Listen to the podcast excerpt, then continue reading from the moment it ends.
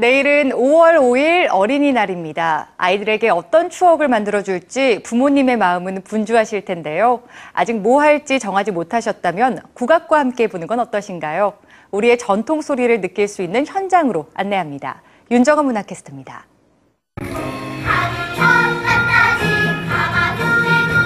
아기자기한 무대에 전래동요가 울려 퍼집니다.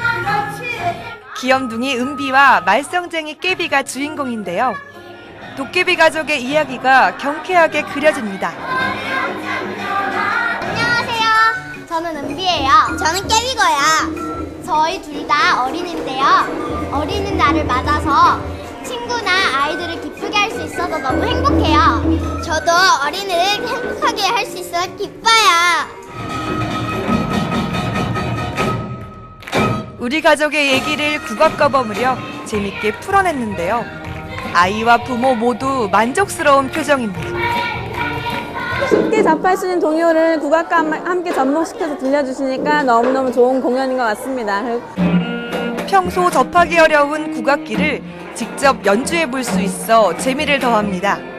공연 너무 멋있고 좋았습니다. 특히 국악이 이렇게 경쾌하고 밝은 분위기를 낼 수 있다는 것에 대해서 굉장히 어, 놀라웠고요. 신명나는 놀이판이 벌어졌습니다.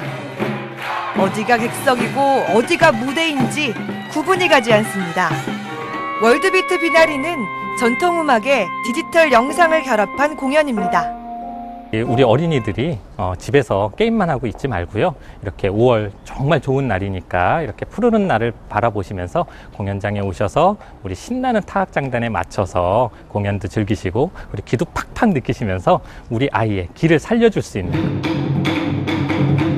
타악, 기악, 성악을 아우르는 열정적인 무대. 혼신의 힘을 다하는 모습에 흥이 절로 납니다. 마당까지 이어지는 신나는 공연에 아이 어른 할것 없이 즐겁습니다. 아, 너무 신명하고 재밌었고요. 우리 아이도 너무 재밌어해서 아빠로서 기분이 너무 좋더라고요. 재밌었지? 네, 재밌습니다. 어린이날이 바로 내일로 다가왔습니다. 아이들에게 우리 소리의 흥겨움을 느껴볼 수 있는 시간을 만들어주는 건 어떨까요? 문화공감 윤정원입니다.